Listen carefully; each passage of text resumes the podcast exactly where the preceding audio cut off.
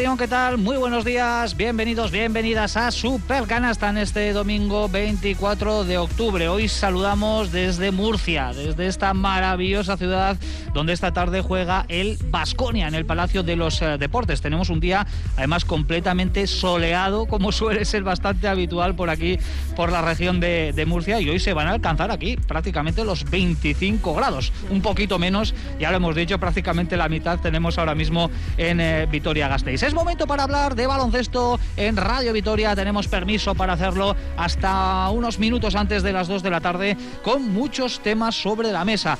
Basconia, por ejemplo, que llega después de un gran triunfo en Euroliga y que hoy se enfrenta en un choque ciertamente complicado a la revelación de la Liga CB, el UCAM Murcia de Sito Alonso. O Cuchamán Karaski, que ayer eh, lo cierto es que realizó un eh, mal partido en Gran Canaria, quizás el peor partido de la temporada, encajando esa tercera derrota en esta campaña y la segunda consecutiva. Como siempre, Vasconia y Araski van a ser dos de nuestros argumentos, pero no los únicos. Tenemos nuestras secciones habituales con los asuntos internos, con la NBA, con ese broche final, eh, la técnica y el 2 eh, más 1. Así que lo que les recomendamos, como siempre hasta ahora, es que no se despeguen de la radio, eh, que no se despeguen de Radio Vitoria, porque tenemos prácticamente una hora de puro baloncesto por delante. Y no podría ser posible sin nuestro equipo de analistas que ya está perfectamente preparado en el estudio principal de Radio Vitoria. Sergio Vegas, Eguerdion, ¿qué tal? Muy buenos días. Hola, ¿qué tal? Muy buenas.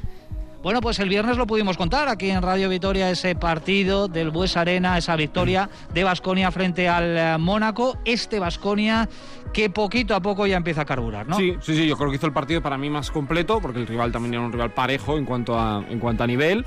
Eh, físicamente incluso me atrevería a decir que igual un poquito superior y Vasconia hizo un partido con solvencia, vimos detalles interesantes, creo que vimos incluso jugadores como Kulux que dieron un pasito adelante, buen trabajo de los dos cinco en el día del pasado viernes y luego bueno, pues lo de Simone Fontecchio que empieza a ser pues una de las tres patas ¿no? de este, de este Vasconia en ataque especialmente empieza a enseñarnos ya pues eh, todas esas expectativas que levantó, o empieza a cumplirlas, mejor dicho. Nacho Mendaza, eh, bueno, ¿qué tal? Muy buenos días. Hola, muy buena Richie. Esto no para. Esta tarde tenemos el noveno partido del mes de octubre y todavía hay triple ración la próxima semana. Bueno, lo de hoy partido peligroso, ¿eh? hay que decir. Sí, la semana en general yo creo que es muy complicada, ¿no? Porque son tres desplazamientos, el equipo no pasa por casa, bueno, prácticamente no, no pasa por casa. Y bueno, Murcia ya vemos que está pues tercero, con cuatro victorias, eh, generando buenas sensaciones, en un estadio de euforia, creo, como lo denominaba Sito. Y luego la semana que viene en Rusia, cuidado, ¿eh? Cuidado porque eso puede, igual nos baja un poquito de, nos pincha un poquito el globo, ¿eh? Son 6.000 kilómetros eh, los que se va a meter entre pecho y espalda Vasconia eh, esta mañana. Ha partido un vuelo charter a, Murcia y directamente van a ir a, tierras eh, rusas mañana mismo para afrontar esa doble cita, primero en Kazán y luego en San Petersburgo la próxima semana, en la que pondrá el broche el domingo en el Bues Arena frente al Real Madrid para dejar atrás este mes de octubre, insistimos, con un montón de citas para el conjunto de Dusko Ivanovic. Olga Jiménez, bueno, ¿qué tal? Muy buenos días. Buenas, Richie.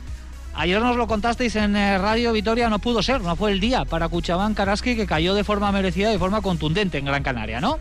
Pues la verdad es que sí, esperábamos otro tipo de partido, pero un equipo muy, muy joven, con mucha energía y con mucho talento, pasó por encima del equipo de Madurieta que apenas pudo competir y que siempre estuvo por detrás en, eh, en el marcador, con muy poco acierto y con muchas lagunas eh, defensivas que yo creo que le tiene que hacer reflexionar al equipo de, de Made Urieta y recomponerse para la próxima cita aquí en Mendizorroza frente a Tenerife. Joseba Sánchez, Egunon, buenos días. Egunon, ¿qué tal? Estamos en un inicio de temporada de altibajos, tanto para Vasconia como para Araski. La verdad es que si alguien se pone a escuchar los supercanastas así un poquito de forma aleatoria, va a flipar, porque unos días estamos optimistas, otros días estamos menos, otros más pesimistas. En fin, esto es lo que tiene también los comienzos de temporada de dos plantillas tan nuevas y con, eh, bueno, pues tantas jugadores, eh, tantos jugadores y jugadoras que hay que ir poco a poco ensamblando, ¿no? Es lo que tiene la velocidad. El, sé, la Liga CB sobre todo, la Liga CB y la Euroliga van a una velocidad tan alta que lo que comentamos hoy para la semana que viene a lo mejor no vale para nada, o lo que comentamos la semana pasada hoy se ha quedado viejo. Pero eso es lo bonito también de la competición, ¿no? que no te da tiempo ni a saborear las victorias ni a, ni a compadecerte de las derrotas. Eh, al día siguiente prácticamente tienes otra, otro plato que cocinar y, cada vez que te metes a la cocina pues tienes que sacar los ingredientes. Como dice nuestro amigo Tony, que ya nos ha puesto los ingredientes eh, preparados para, para el supercanasta de hoy. Toca salmón, ¿no? Sí, hoy toca salmón y también tenía unos hongos por ahí, o setas, o bueno, eh, las cosas de, Tony Cifre, que siempre nos pone los dientes largos y nosotros tenemos que esperar, pero se le agradece a la gente, a Tony, que mientras escucha el supercanasta está cocinando y seguramente nuestros oyentes, bueno, pues aprovecharán también para hacer eh, sus quehaceres, ¿no? Sus cosas en casa, dando un paseo, en fin, allá donde se encuentre cada uno de nuestros y nuestras oyentes, les enviamos un saludo desde aquí, todo el equipo de, de Supercanasta. Mi nombre es Ricardo Guerra. Eh, vamos a tener más invitados eh, a lo largo de este Supercanasta porque UCAN Murcia es el equipo revelación de esta Liga CB. De hecho, hoy si vence a Basconia, que esperemos que no, se va a colocar en la tercera plaza en eh, solitaria, en solitario. Así que lo que queremos es analizar ese momento de una manera más cercana, con gente que conoce muy bien al conjunto de Sito Alonso y que todavía no está aquí por pequeños temas de conciliación, pero a lo largo de la hora van a pasarse por Supercanasta para hablar de todo esto. Con Edu Lorza en la realización técnica vamos a meternos en la tertulia. Es tiempo de análisis. En Supercanasta hablamos de Basconia con la resaca europea del viernes y también el interesante partido de esta tarde en el Palacio de los Deportes de Murcia.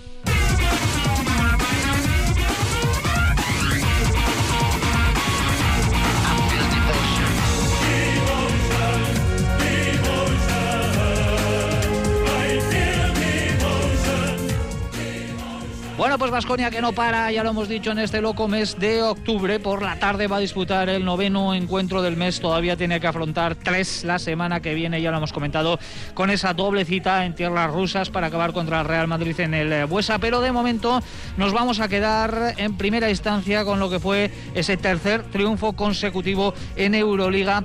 En el primer eh, o en el mejor partido, quizás, ¿no? Iba a decir primer partido en el que vimos a un Vasconia sólido a lo largo de los 40 minutos, exceptuando algunos minutillos ahí que hubo de zozobra en el, cuarto final. Pero no sé si compañeros coincidís en esto, que el del viernes contra el Mónaco fue el encuentro más consistente, más sólido, en el que ya se empezaron a ver eh, situaciones a nivel individual y colectivo, que es lo que está buscando Dusko Ivanovic. Sí, yo tengo la sensación de que Vasconi hizo un partido muy completo. Primero porque la defensa funcionó muy bien. Creo que el plan de partido, salvo los primeros minutos ahí con el tema del rebote que sufrió un poco, eh, lo, lo llevó por el camino que quería. Creo que todos los que participaron, sobre todo jugaron a cuota de minutos importantes defensivamente, estuvieron a gran nivel. En esto incluyo, por ejemplo, a Kurux, que el otro día incluso Dusko lo alabó. Y me parece que está la sensación de un poco la puerta cabriotada, se le ha entendido cuál es el camino y la está, la está aprovechando. La aprovechó en el día de eh, en el pasado viernes.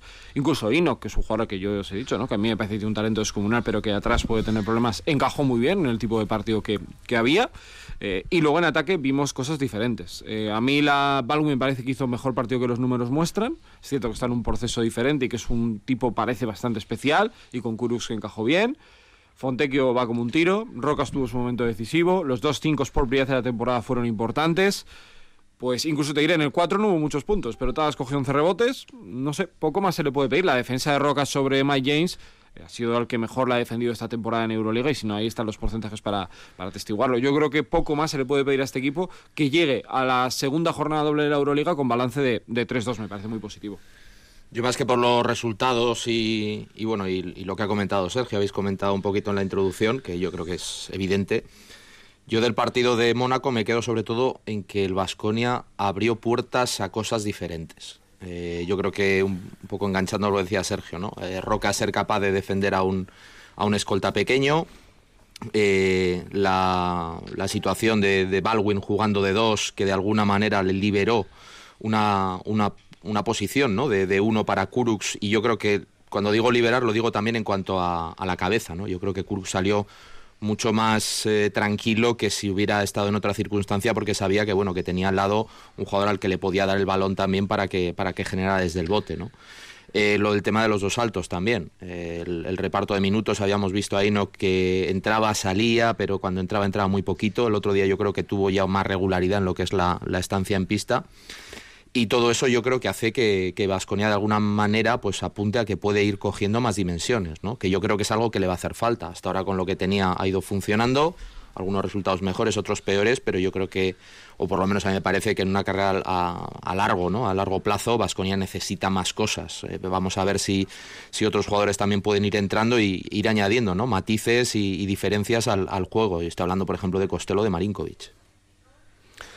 A ver, muy de acuerdo. Al final yo creo que es el partido de la solidez, sobre todo porque el, la base que da la solidez no es la base creativa. Yo, yo siempre he dicho que Vasconia tiene tres, cuatro jugadores creativos, que son eh, sobre todo Baldwin, Rocas Jedraitis, Alec Peters y, Costello, que son supuestamente los cuatro jugadores que nos pueden dar la diferencia cuando los partidos se pongan complicados. Y el resto de la plantilla está para dar solidez, ¿no? Está para sacar ese tipo de partidos, como por ejemplo ayer contra Mónaco, o como podrá ser, por ejemplo, esta tarde contra, contra Murcia, ¿no? Y esa base de solidez eh, funcionó perfectamente el otro día contra Mónaco. Yo creo que, que Dusko debe estar orgulloso precisamente de eso porque lo que sí que es cierto es que lo que falla es la brillantez, ¿no? Lo que, la, otra parte, ¿no? No estamos viendo, bueno, eh, Peters no está, Rocas no estuvo brillante, sí que es cierto que al final sacó cuatro o cinco tiros importantes que nos, que nos que terminaron de romper el partido, pero no estuvo excesivamente brillante pero sobre todo la situación de Baldwin y de Costello, eh, bueno, pues empieza a ser ya un pelín, pelín preocupante, ¿no? Eh, sí que es cierto que Baldwin está en el proceso, a Costello no sé si le acabo de ver en el proceso, eh, no sé si es un problema solo de Costello o del uso que hace Dusko del propio Costello, no sé si Costello es un jugador para estar tirando triples y tirando abierto todo el rato, sino que quizás haya que aprovecharlo un poco más en el 5 o más cerca de canasta. Pero bueno, sí que es cierto que son los jugadores que quizás tienen que dar esta brillantez al equipo y que todavía no están. Pero la base sólida que dan el resto de jugadores brilló contra Mónaco y yo creo que eso es lo que nos tiene que hacer estar contentos hoy. Yo creo que la clave fue el equilibrio del equipo, dentro-fuera. Eh, eh, si ves los números de Fontecchio, que hizo un partido descomunal, cualquiera sin ver más diría, oh, bueno, es que el Vasconia ganó gracias al partidazo que hizo Fontecchio y no, no fue así. Y el no depender de un solo jugador y de su brillantez o de su día inspirado eh, y ver otros recursos dentro del equipo, de nuevo Granger siendo capital general y dirigiendo extraordinariamente bien. Y, bueno, las aportaciones de jugadores que entran en dinámica y es una buena noticia como su ya veis con el tema de Kurux, pero bueno, Inoki y Noko estuvieron en el partido, aportaron, sumaron, y bueno, la, em, la multifaceta de, de, Rocas, que yo creo que al margen de ser un grandísimo tirador, es capaz de sacrificarse y de parar a, a un jugador tan importante como Mikey James. Que lo acepte también yo creo que es una buena noticia para, para el equipo y en definitiva creo que ese equilibrio que vimos frente a, Mónaco para mí también fue o significó el mejor, el mejor partido en Euroliga del equipo vitoriano. Bueno, pues este primer turno de opiniones sobre lo que vimos el pasado viernes, esa victoria frente al Mónaco, enseguida vamos a seguir eh, analizando, ¿no? Porque eh, se produjeron situaciones individuales que yo creo que significan un cambio, como bien comentaba Nacho, el tema de Baldwin al 2, la posibilidad que se abre para que Vasconia pueda incorporar un jugador en la posición de base, eh, una opción que desde luego quedó de manifiesto también en la sala de prensa con el guiño que le hizo Dusko Ivanovic Alfredo Salazar en la sala de prensa del, del Bues Arena, pero lo dicho, ya os lo había comentado en la presentación que eh, sobre la marcha se iban a incorporar aquí dos invitados de auténtico lujo, recordamos que estamos en Murcia, en esta maravillosa ciudad ahora mismo aquí en el centro de Murcia, justo detrás de, la catedral, en eh, uno de los hoteles más emblemáticos quizás de, esta ciudad, el Hotel Rincón de, Pepe, y hasta aquí se han acercado, bueno, pues eh, dos personas que yo creo que nos van a hablar mucho y bien, porque lo están haciendo perfecto, eh, sobre el rival de Basconia esta tarde. Olguita Lorente, Onda Regional, muy, buenas. Muy buenas, Richie. Bueno, gracias por invitarme, lo primero, ¿eh? Gracias a ti por, por venir, por poder acercarte, que habéis llegado un poquito tarde porque ahora enseguida, claro, no podemos presentar al, tercer invitado porque todavía no sabe hablar, pero todo se andará. Y vamos a tocar madera porque está durmiendo, nos está dejando tranquilitos, así que nos hubiese gustado estar antes, pero es que con un niño en casa nunca sabes exactamente a qué hora puede salir. Sergio, esto te suena a ti de algo, Mucho, mucho, mucho. Lo entiendo, lo entiendo perfectamente. Son momentos los que salir de casa antes eran dos minutos, ahora pues pueden ser dos horas, perfectamente. Exacto, exacto. Siempre pasa algo de última hora. Soriona colga por eh, nada, tiene... Dos meses. Dos mesitos, dos mesitos. ¿Cómo se llama? Leo. Leo. Sí, sí, un nombre sí. muy bonito, un nombre muy bonito. Y está aquí la otra pata del banco, Felipe Meseguer, el DIRCOM del eh, UCAM Murcia, que también le hemos invitado aquí, que nos va a hablar eh, sobre todo un poquito, no sé si alguna interioridad incluso de, del vestuario de, de Sito Alonso. Felipe, bienvenido. ¿Qué tal? Muy buenas tardes. Encantado de estar con vosotros. Eh, Se te ha olvidado decir en la presentación dos amigos, sobre todo dos amigos. Dos amigos, dos amigos. Súbete un poquito más el, el Sí. micrófono ahí hacia la boca para que se te escuche es. algo, algo mejor. Tengo que confesar que para mí es, es- es un gustazo y es un placer tenerte aquí porque eh, muchas veces vuestra labor, la labor del director de comunicación, del jefe de prensa, se queda ahí como un poquito escondida y a veces incluso sois los malos de la película, se puede llegar a decir. Y yo creo que es importante que de vez en cuando os paséis por aquí para, para charlar. Y también te lo he dicho a ti alguna vez de forma personal, Felipe, pero me parece que eres uno de los mejores en tu trabajo en el contexto ACB. Eh, no es fácil eh, vuestro, vuestro currelo eh, y torear y manejarse con los medios de comunicación, que cada uno somos de nuestra madre. Sí, sí, bueno, eres muy amable también con tus palabras. Eh, se trata muchas veces de nuestra función principal es que se hable mucho del club y lo que se hable sea bueno. Entonces, bueno, pues a veces toca ser los malos porque quizás no es el momento más propicio, pero en general hay que entender que cuanta más publicidad se tenga, más se hable de ello, pues es más importante. Claro, nosotros somos un club pequeñito que vivimos también a la sombra del fútbol. Entonces hay que pelear mucho, eh, pedir favores a los medios para salir lo máximo posible. Una entidad como Vasconia o el Real Madrid o el Barcelona, pues a veces tienen que tapar más cosas porque ya de por sí tienen las portadas ocupadas a diario. Pues la verdad es que es una reflexión interesante. Vamos a seguir hablando sobre esto, sobre UCAM Murcia. Olga, hay que decir que es una periodista que es maña, ella es Sí, de Zaragoza, sí, sí, pero ya instalada exacto. aquí en Murcia y con familia, como vemos, y perfectamente asentada desde hace tiempo, ¿no? Seis años llevo ya aquí, ¿no? Bueno, es que cuento los años por temporadas deportivas. Pues yo me imagino que a todos los periodistas deportivos les pasa un poco lo mismo. Y desde la 2015-2016 Eso estoy es. en Murcia. Así que sí. Contento, supongo, con la marcha del equipo, este inicio de UCAM Murcia. Luego enseguida vamos a profundizar un poquito más en algunas de las claves que le llevan a ser ahora mismo el conjunto revelación, Felipe, pero desde luego el inicio es, ilusionante y muy esperado quizás desde hace tiempo, ¿no? Sí, bueno, es que eh, se han hecho bien las cosas durante la pretemporada, se han hecho muy bien las cosas ah, a la hora de fichar, porque solo se han firmado dos jugadores, pero renovar hasta desde la temporada pasada es algo que no suele ser habitual y que ya no dio sus frutos la última vez que el equipo y única vez que jugó playoff, que fue en la, en la temporada 15-16 con Fotis Casikaris de entrenador. Se renovaron entonces nueve jugadores de la anterior temporada y funcionó en este caso 10 y los inicios por lo menos están siendo buenos porque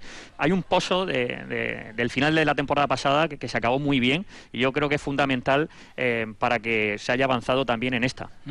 Luego nos comentarás también la campaña que habéis puesto en marcha con eso de la piel que habitas, que me parece súper original. Sí. ¿eh? y que hay que también A ver que- si desde Vitoria alguien se anima también a estar en la camiseta. Luego cuando entremos en eh, territorio ACB es. comentaremos por supuesto esa campaña que lleva en marcha horas, ¿no? Días. Lo habéis Sí, puesto sí, el esta pasado jueves eh, lo estrenamos. Con una camiseta, con el skyline de Murcia, bueno, en fin, que merece la pena también comentarlo. Pero volvemos a Basconia y a Olga le, le pregunto, porque yo sé que ya ve, al igual que Felipe, Sí, muchísimo todo, todo. baloncesto, eh, la Euroliga, eh, el Basconia, bueno, absolutamente todos los equipos. No sé qué has podido ver de Basconia este año. ¿qué, creo que he visto creo que he visto casi todo. Bueno, primero me sorprende lo muchísimo que ha crecido Tadas con Dusko, temporada, te- o sea, el año pasado ya terminó muy bien, pero este año y además la versatilidad de que lo puede utilizar de varias posiciones, a mí es que quizá no es eh, la estrella del equipo ni mucho menos, pero desde fuera se ve un jugador súper interesante, muy joven, que sabes que siempre te va a dar ese plus de intensidad, eh, es un soldado de Dusko totalmente. A mí es lo que me llama la atención. Y bueno, y del último partido, eh, os he leído mucho en redes sociales a, a la gente de Vitoria eh, lo que pasó con Balvin, ¿no? Que ese enfado, eh, cómo se fue frustrado al banquillo aunque su equipo iba ganando. Eh, La rueda de prensa antes de Dusko de no necesitamos sus pases, necesitamos sus puntos. Eh, pelos en la lengua Dusko no tiene, ¿no? Eh, desde fuera parece que, te sorprende una declaración así de un entrenador, pero en una entidad como Vasconia, pues nos ha llamado mucho la atención. Y Fontecchio, que cada día eh, parece que va dando un poquito más, ¿no? A mí es un jugador que me encanta y, y que tengo muchas ganas de verlo aquí esta tarde. Compañeros, Olga Lorente ha abierto el melón de Baldwin. Teníamos que hablar, lógicamente, en este ¿No antes? supercanasta. Eh, estábamos en el Ah, primer bueno. análisis. Está claro que, que en el guion se encontraba el tema de, de Baldwin, que ha dado mucho que hablar. Compañeros allí en Vitoria. Eh, primero por las palabras de Dusko, que ha recordado Olga, por eso de que necesitamos más sus puntos, que sus pases, a partir de ahora va a ser más escolta. En fin, ¿cómo veis todo esto que nos abre esa puerta ¿no? de la posibilidad de, de poder incorporar un jugador para la posición de timonel? Bueno, sí que es verdad que desde fuera igual puede sorprender un poco, pero yo creo que dentro del contexto de lo que está siendo la temporada, a mí las palabras de Dusko me parecieron más de, de apoyo que de, que de toque de atención. Eh, y el hecho de que el equipo, en este caso a través de Dusko, ¿no? esté buscando diferentes fórmulas para encajarlo, a mí me refuerza la idea de que bueno, de que la apuesta es, es que Balwin eh, adquiere un papel, un papel importante. Y yo sinceramente el, otro día, aunque acabó con una valoración negativa, yo el rato que estuvo en pista le vi más él. Y bueno, que se, y que se enfurruñe, también le veo más él. Porque en los partidos con el Bayern la temporada pasada en Liga Alemana y en Euroliga pues igual no los tenía tan, tan habituales, pero no era una cosa extraña que Baldwin, pues bueno, de cada vez que fuera al banco tardar un rato en sentarse. Y de hecho no sé si, si generó bastantes problemas el número de técnicas que recibió a lo largo de la temporada. Con lo cual creo que de alguna manera está todo dentro de, de, un, de unos parámetros, vamos a decir, esperables. Lo que sí que creo que no es esperable es el, el, el, que, el que se prolongue mucho tiempo, un periodo en el que Baldwin no, no se asiente, ¿no? Eh, pero ya te digo, yo con los minutos del otro día, sobre todo los del final del segundo cuarto y primeros del tercer cuarto, a mí me dio una chispita de, de, esperanza de que él poco a poco va a ir encontrando su sitio. Y creo además que todo el tema de la frustración que expresa viene un poquito de eso, viene un poquito de eso. El mate que hace cuando hay un rebote ofensivo, bueno, si él hubiera podido se hubiera quedado colgado 10 segundos pegando gritos, porque fue un, yo creo que fue una especie, bueno, para mí es que tiene un volcán dentro y está, está continuamente, pues eso, en, en tensión. Yo creo que es la dinámica también que le ha cogido. Tiene pinta de ser alguien eh, que se come mucho la cabeza. ¿eh? Da la sensación de que es este tipo de personalidad. Claro, estamos muy acostumbrados a Henry, por ejemplo, ¿no? Pero él tiene, yo creo, un perfil bildoza, pero más caótico. Porque él, yo creo que se hace muchas preguntas, él tiene, muchas ideas en la cabeza. Y, y al final, ayer, para mí, el otro día, el domingo, el viernes, me parece que no juega tan mal. Eh, es cierto que se le escapa algún balón que podía haber sacado una canasta y falta. Yo ahora, cosa que igual hace un par de semanas o hace una semana te diría que estaba en un proceso peor, yo creo que está ahora en el momento de hacer un partido que eh, le haga creer completamente sus posibilidades. Ojalá sea hoy, ya siento para Olga y para Felipe, pero, Ojalá que no. pero, pero necesita ese partido. Ese partido es decir, A vale, hay- puedo jugar.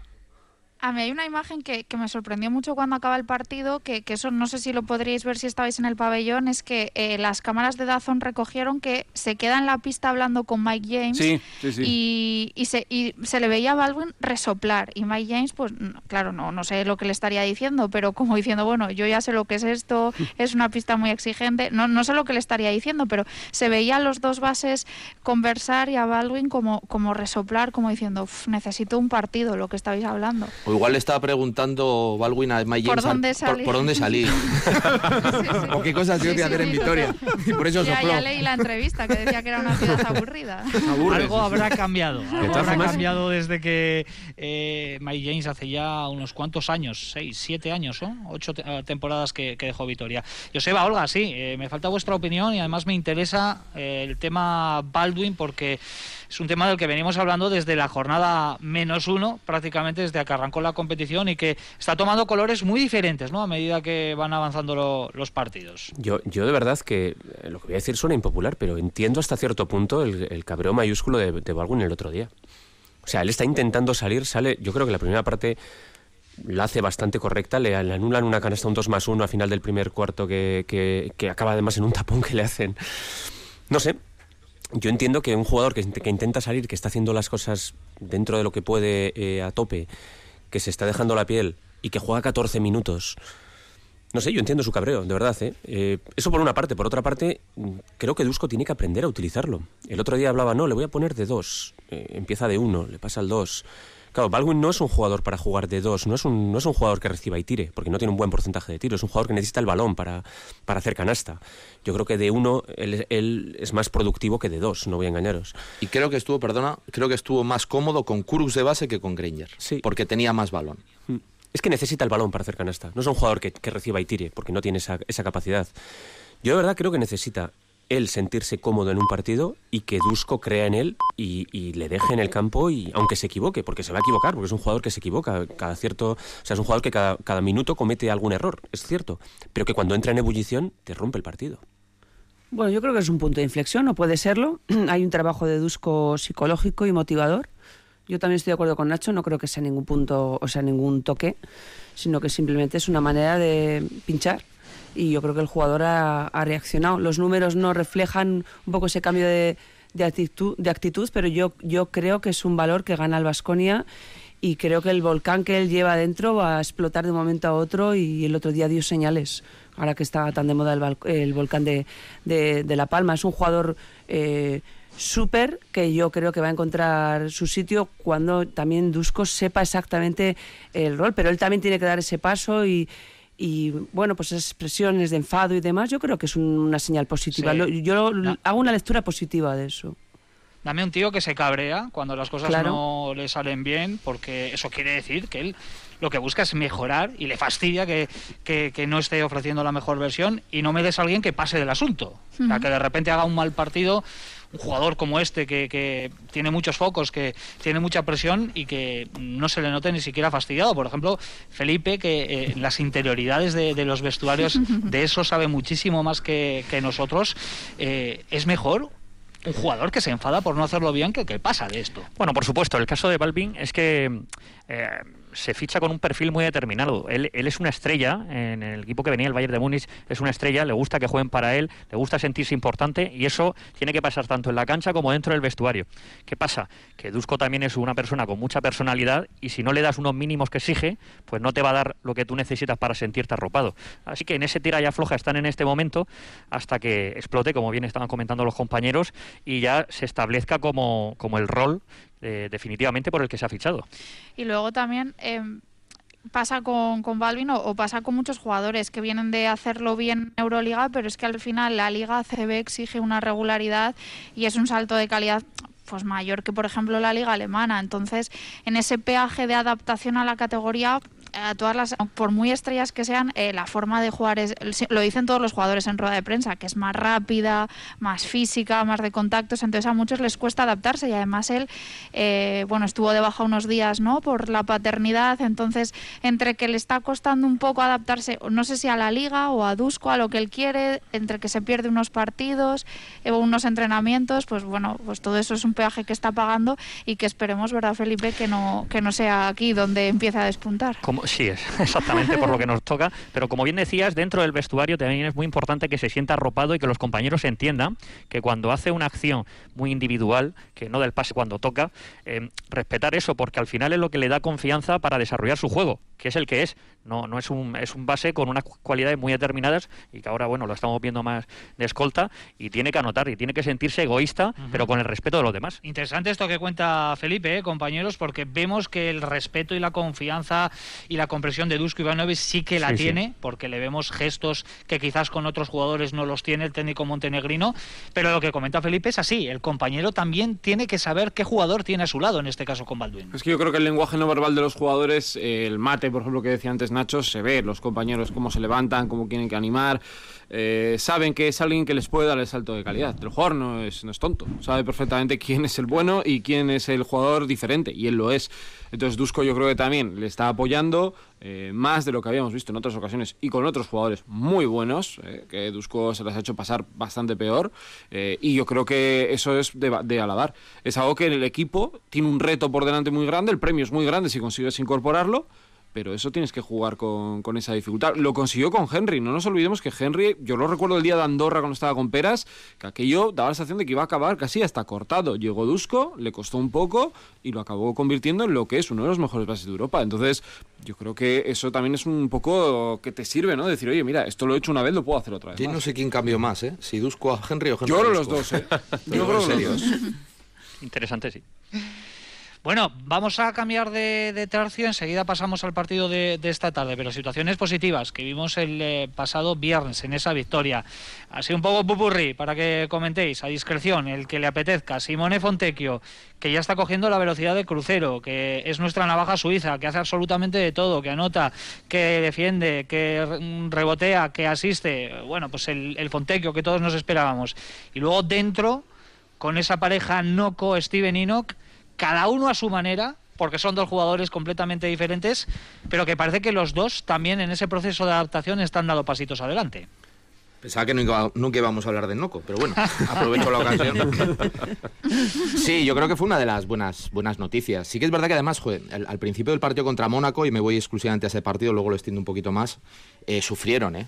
Sufrieron porque Butzel, eh, Moti y Yunas eh, hicieron mucho daño durante todo el partido, pero creo que luego, bueno, más o menos el Vasconia haciendo, alternando, ¿no? Entre los dos, yo creo, y, con, y sobre todo con ayuda de Tadas, que eso lo que decía Olga, que hay que tenerlo en cuenta, eh, yo creo que el Vasconia, pues bueno, se sintió cómodo en, la pintura. Y yo creo que estos dos jugadores, eh, con, con el Noco, yo creo que podemos esperar lo que ha estado dando hasta ahora, quizá pues cuando el equipo también arranque un poquito más, me, me, refiero que se consoliden los roles, etcétera, se conozcan un poquito más, él yo creo que va a poder tener algún partido más brillante, que el otro día hizo 14-7 no estuvo mal, y yo creo que Noc tiene una curva de crecimiento bastante alta, bastante alta, y será a ver, a ver dónde llega el techo. Si cumplen un poco estos dos las expectativas, yo creo que Vasconia puede tener un juego sólido, o sea, un juego interior bastante sólido. Vamos a ver si para pelear contra los equipos de Final Four o no. Pero bueno, eh, yo insisto un poco de, desde el principio de temporada que a mí me parece que, que, es mejor juego interior que el año pasado. Yo, ya que hablabas de hacer un popurrí, voy a ir al, a lo negativo, que puede que sea Marinkovic. Yo, como sabéis, soy marincovista. Sí. Me declaré marincovista desde el principio. Ten fe, Joseba. Tengo fe. me lo está poniendo difícil, pero mantengo la fe. Eh, el otro día juega cuatro minutos Marinkovic y es cierto que su lenguaje corporal no es positivo, pero sigo pensando que es un, grandísimo jugador. Vasconia no tiene escoltas, no tiene escoltas quitando a Marinkovic porque podemos poner a Granger de dos, perdón, a Granger a, Baldwin de dos, pero Baldwin es un uno. Y, el único escolta que tenemos está pasando horas bajas. Y yo creo que eso depende también de él, que tiene que, dar un paso adelante, pero también depende del entrenador, que debe darle un poquito de confianza. Bueno, y Costello también, ¿no? Que es un poco ahora fenómeno extraño o dudas, ¿no? Lo que pueda generar Costello, que no, sabe, no sabemos muy bien qué explicación darle. Quizás se, se, quizás se pueda dar una explicación mejor cuando vuelva Alec Peters. Le que llama otro, todos los días a Peters. Que es otro fenómeno vuelve. también un poco... Que hoy el, el, bueno de Xavier Ayuda decía, ¿sabemos algo nuevo de Costello? Te iba a decir que a Costello igual lo que le pasa es lo que le pasó a Fontecchio. Con, otro, con otra ventana, pero Fontecchio empezó septiembre y si recordáis no estaba, luego os voy a dar los números, uh -huh. pero Fonte, Fontecchio no estaba como está ahora. Ha necesitado un tiempo, eh, yo creo que sus, voy a decirlo, sus vacaciones trabajando y ahora, ahora está a un nivel brutal. Mm, Yo no descarto que a Costello le pueda estar pasando un poco lo mismo, porque que... Costello eh, terminó más tarde la Afrobasket. Para mí no es su posición tampoco. ¿eh? Claro. Yo creo que está jugando exclusivamente de cuatro. Habrá jugado 5 o 6 minutos de 5 en todo lo que llevamos de temporada y yo creo que también es un jugador muy de sacrificio. Es un jugador que no le gusta tampoco excesivamente eh, brillar mucho ni, ni, tiene unos números espectaculares. Es un jugador que se hace muy buen trabajo en equipo y yo creo que eso tiene que es lo que más le va a funcionar. En ACB yo creo que además rinde mucho mejor que en Euroliga de momento. Y yo diría también algo de sobre Stephenino, que a mí me parece que lo que hizo el otro día, para mí detalles eh, que el que le ves jugar y tiene una clase, primer balón que tocas, juegas poste bajo, tiras un gancho con la izquierda, casi no toca ni la red. Siguiente, tiras dos tiros de 4 o 5 metros a Montillunas, como si no pasara nada. Como a él vive en una felicidad maravillosa que yo la quiero para mí. Y luego lo que hace también en el último cuarto, con todo el partido apretado, que coge el balón a poste bajo y tira la media vuelta. A ver, en cuanto a ajuste, yo me alegro mucho por el Noco, me parece que dejó de jugar, le daban el balón y acababa, que lo hace muy bien. Dejó de jugar. Pero hoy no que es el que marca las diferencias uh -huh. y tiene que acabar jugando más. Bueno, pues eh, compañeros, el tiempo vuela, ¿eh? nos estamos quedando ya prácticamente sin programa. En 22 minutos alcanzaremos las eh, 2 de la tarde y como tenemos muchos temas que, que, tratar, vamos a ir avanzando. Que me perdonen hoy nuestros oyentes y nuestros colaboradores hoy si tenemos que sacrificar alguna de nuestras secciones eh, habituales, pero yo no, creo ya que lo sé, ¿no? es interesante. Mira, ya alguna punta ahí a la, a la NBA. Lo que vamos a hacer en este momento es una pequeña, pequeñísima pausa para la publicidad y regresamos ya para meternos en eh, terreno ACB, cambiando el chip, porque esta tarde a las 8 hay partidazo en el Palacio de los Deportes UCAM Murcia Basconia.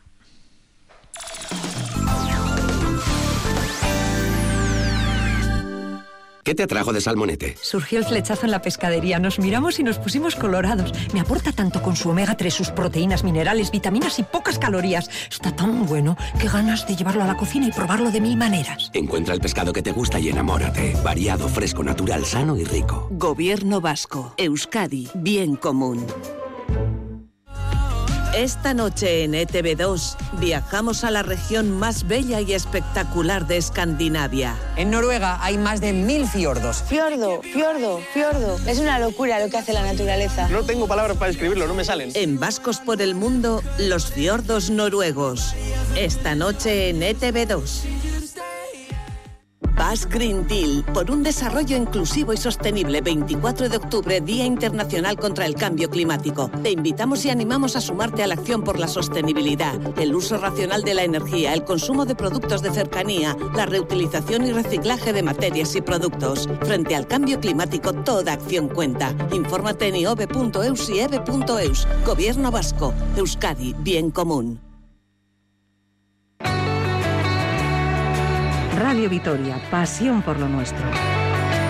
Por nuestro día a día. Nuestra vida. Nuestros deportes y nuestros equipos. Nuestra cultura, nuestra música. Nuestros pueblos. Por los buenos ratos. Pasión por las cosas bien hechas. Radio Vitoria, Araba bihotzean.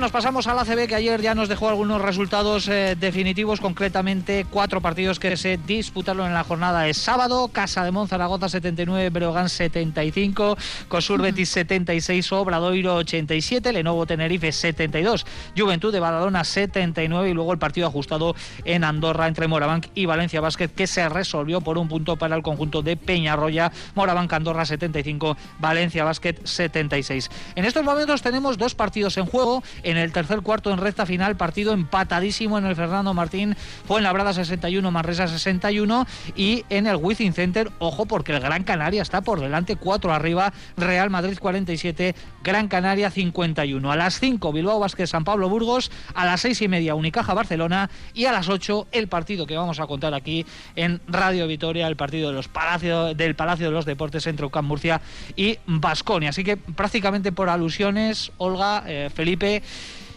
¿Cómo es este UCAM Murcia que nos está dejando unos números, se puede decir que escandalosos? El equipo más anotador de la liga, el tercero más valorado después de los inmortales Barcelona y Real Madrid, el mejor equipo de los eh, conjuntos terrenales.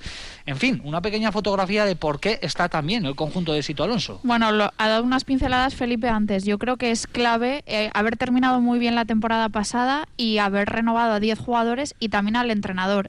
Hay muchos equipos que les cuesta eh, cuando tienen jugadores nuevos interiorizar sistemas y mecanismos al principio de temporada que empiezan a jugar bien a partir de noviembre. Bueno, pues esa fase de adaptación el UCAM ya la tiene. Solamente se han incorporado McFadden, que el rol que tiene McFadden eh, eh, ya todos sabemos lo que es, que es tirar de tres, que, que es un poco revolucionador del partido, y Serapovic. También es el primer año que no hay ningún jugador novato en ACB, que todos conocen la categoría, que eso también es un plus importante y que juegan de memoria muchas veces. Se conocen todos entre ellos, conocen al entrenador, saben eh, bueno el estado de forma que de Isaiah Taylor, que yo lo comento siempre en, en las tertulias que a mí se me hace muy raro que un jugador de, de esas características esté en Murcia. A mí me parece mejor que otros jugadores que están en equipos mejor de la liga y bueno, es el máximo anotador ahora mismo de la CB, el que mejor porcentaje de triples tiene, ha jugado en la NBA, eh, por lesiones acabó en Israel en un equipo, bueno, eh, medio de Israel, que creo que no jugaba ni competición europea.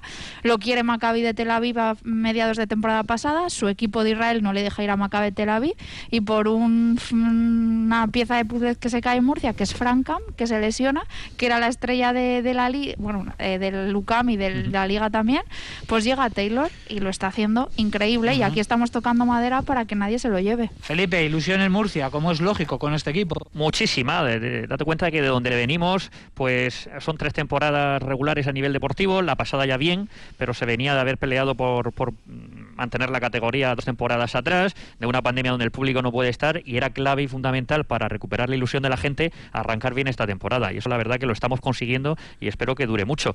Ahora, eh, creo que hay un punto de inflexión importantísimo esta tarde contra Basconia. Viene un rival de Euroliga, de verdad nos va, a, nos va a decir en qué nivel está Lucas Murcia, si, porque ya es la jornada número 7 y ya sabes si ha sido fruto de la casualidad o de que se están haciendo muy bien las cosas. Y el hecho de poder conseguir una victoria esta tarde sí que te mete en un paso adelante en, la lucha por la Copa, que no es un objetivo a priori, pero que sí que te lo estás encontrando ahí. Eh, porque te quedas tercero en solitario seguramente si el Gran Canaria no vence al Real Madrid y, y ya te descuelgas con respecto a otros rivales directos en esa, en esa pugna. Por tanto, Vasconia hoy como termómetro del buen momento de UCAM eh, Murcia, del eh, conjunto revelación. Vamos a ver, porque desde luego, compañeros en Vitoria, eh, pinta partidazo y para Vasconia un partido peligroso, porque viene de disputar un encuentro de Euroliga muy exigente también en lo físico frente a Mónaco. Tiene a las puertas una doble jornada de, Euroliga que quieras o no, pues siempre está ahí en, la cabeza. Por tanto, y brevemente para cada uno de, vosotros, no sé, ¿qué esperáis del, choque de esta tarde en el Palacio de los Deportes? Yo un partido divertido, un partido de, de muchos puntos, de mucha emoción, de un juego bastante rápido.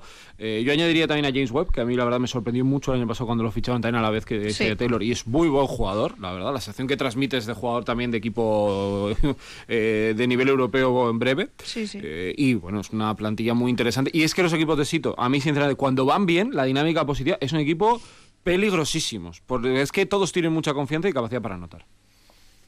Sí, yo no sé, la verdad es no sé qué, tipo de juego eh, espero. Desde luego que creo que si se van muchos puntos, Murcia va a tener ventaja. Vasconia yo creo que tiene que ir a, bueno, a, em- embarrar un poquito el, el- partido porque estamos viendo que es un- ahora mismo es un conjunto que tampoco tiene demasiada facilidad para anotar, ¿no? Y, y yo creo que la defensa es lo que le está salvando cuando está ganando, ganando partidos. Pero sí que tengo curiosidad por ver cómo Vasconia es capaz de, de adaptarse a un, a un equipo como Murcia, ¿no? El que tiene no sé si decir es verdad que Taylor podría ser la estrella, y yo creo que es, está señalada como tal, pero es que luego tiene muchas armas que sin ser jugadores igual que llamen mucho la atención, pero que tienen eh, pues muchísimas armas, eh, muchísimas formas de, de contribuir. Y, es- y me voy también a los que siguen del año pasado, de, de- de Lima, sobre todo en el aspecto defensivo, a Radovic, eh, Jordan Davis, que a mí también me gusta mucho. No sé, es, es que dices, bueno, a ver, ¿dónde me centro?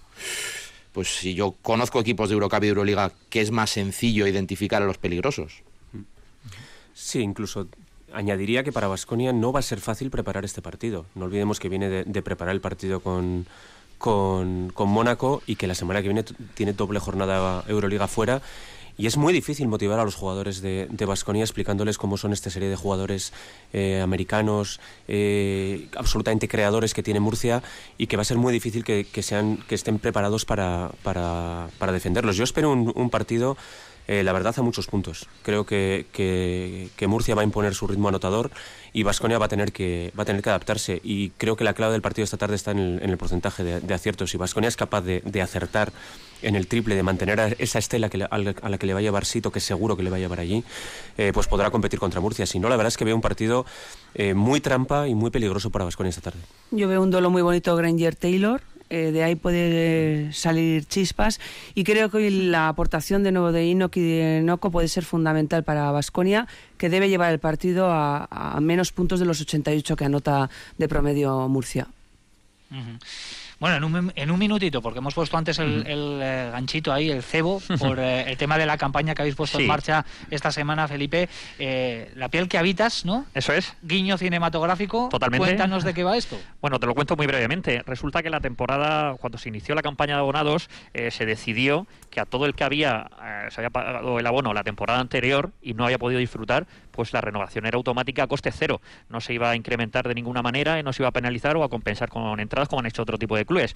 Pero para generar fondos, para generar dinero para ese presupuesto que se ha visto mermado por la campaña de abonados, se nos ocurrió la idea de todo aquel que quiera sacar una edición de una camiseta especial, todo aquel que quiera plasmar su nombre en esta camiseta en la que el equipo va a jugar un tramo importante de la temporada y luego se puede adquirir una, camiseta muy bonita donde aparece la Catedral de Murcia, el Monasterio de los Jerónimos, que es la sede de Bucán, y el submarino de Isaac Peral de Cartagena, porque somos un club regional, pues pagando 50 euros puede plasmar su nombre en la camiseta y entendemos que si pones tu nombre para ayudar al club, que nosotros lo vamos a lucir, pues también te vas a comprar la camiseta. Entonces es una manera de generar ingresos de una manera también pues divertida y con una señal de identidad que esperemos que, que, bueno que la gente la tenga en el recuerdo por una temporada histórica, que esperemos que termine así. Hay que reinventarse porque la pandemia Totalmente. ha hecho muchísimo daño, Totalmente. hay que sacar ingresos y más allá de pedir el dinero directamente, como están haciendo otros clubes, Claro. y no estoy hablando de baloncesto, pues mira, es una manera de, de ayudar y además que el, que el abonado, que el aficionado saque eso de provecho, Totalmente. una camiseta en la que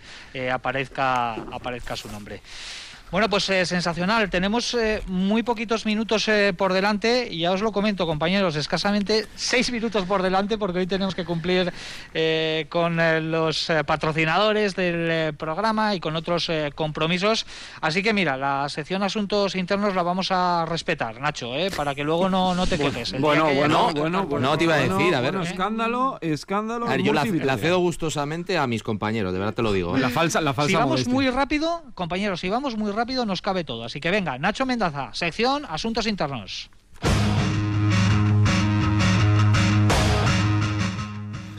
Bueno, voy a intentar resumirlo. Eh, es un episodio de confesiones. No sé si habéis leído una nota que ha sacado Gigantes, creo que ha sido esta semana, acerca de precisamente las confesiones de Larry Miller, que para los que no los conozcáis es expresidente de los Trailblazers, eh, ex general manager de Nike que a sus 73 años ha publicado un libro que básicamente resume su vida desde las calles hasta los despachos, el título es más o menos también así, y él cuenta que, confiesa que de- desde muy jovencito, bueno, él, él se ingresó en bandas callejeras a los 13 años y se pasó prácticamente desde los 13 hasta los 30 en la cárcel.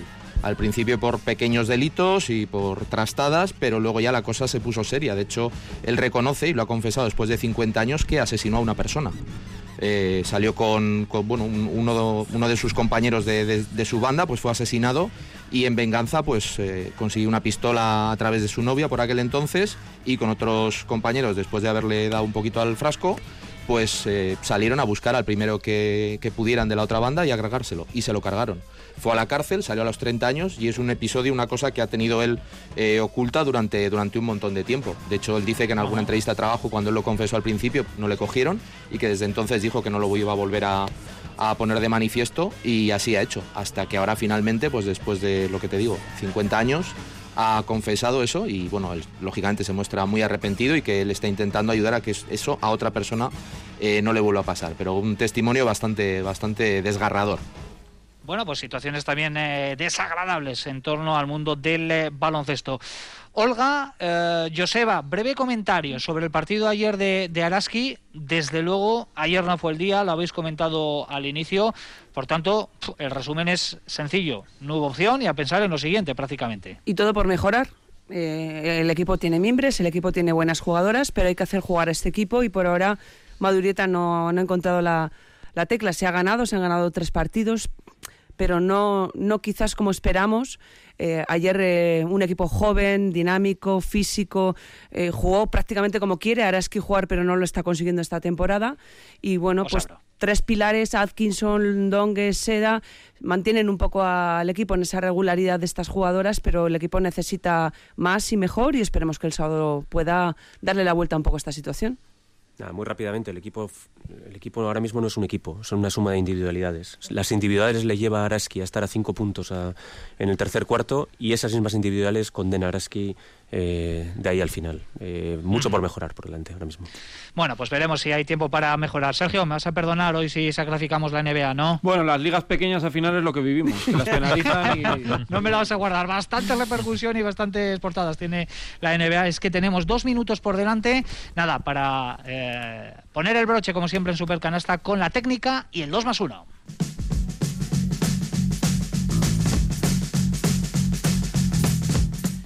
Venga, rápidamente, compañeros, de forma telegráfica, como casi siempre. La técnica, ¿quién se la dais? Vale, pues se va a dar a Oye Mello, que debutó con el Unix el otro día y lo pasó muy mal, ¿eh? El aterrizaje al Eurolega le ha costado menos 5 de valoración. Pues ya el accidentado partido entre los Lakers y los Suns, en los que aparte de la pelea entre Davis y eh, perdón, entre Anthony Davis y Howard, pues un espectador fue expulsado por darle así un manotazo en la mano a Rondo, que Rondo no sé qué le estaba señalando con el dedo. Yo a Marinkovic. Yo a, yo a Marceliño, que aparecen unos papeles por ahí que no me gustan. Los papeles de Pandora, ¿eh? en esos en los que Felipe y Olga no están, ¿no? En esos papeles de momento. Yo no, él no lo sé. Venga, el 2 el dos más 1, Joseba, tú mismo. Empiezo yo, pues yo se lo voy a dar a Courtney Vanderslot, que ha ganado la NBA femenina con los, eh, con los Chicago Sky, haciendo la milonga en la última jugada. Impresionante. Pues yo al Salón de la Fama del Baloncesto Español, eh, iniciativa de la FEP, que espero que, bueno, pues que tenga continuidad, que la va a tener. Pues yo a Simone Fontecchio, que ha pasado de hacer 5 puntos, 2 rebotes, con un 18% en triples, 4 de valoración en septiembre, a, como está ahora, 13 puntos, 4 rebotes, 51% eh, 100% en tiros de 3 y 13 de valoración.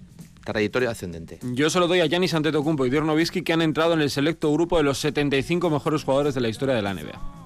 Perfecto, Sergio, Nacho, Olga, Joseba, muchísimas gracias. Sergio ha hecho un Balwin, ¿eh? Con lo de la NBA. Felipe, Olga, muchísimas gracias. Gracias, ¿eh? nos Gracias. vemos esta tarde en el Palacio de los Deportes. Gracias Muy por bien. venir. Hasta luego. Un fuerte saludo para todos desde Hasta luego. Agur.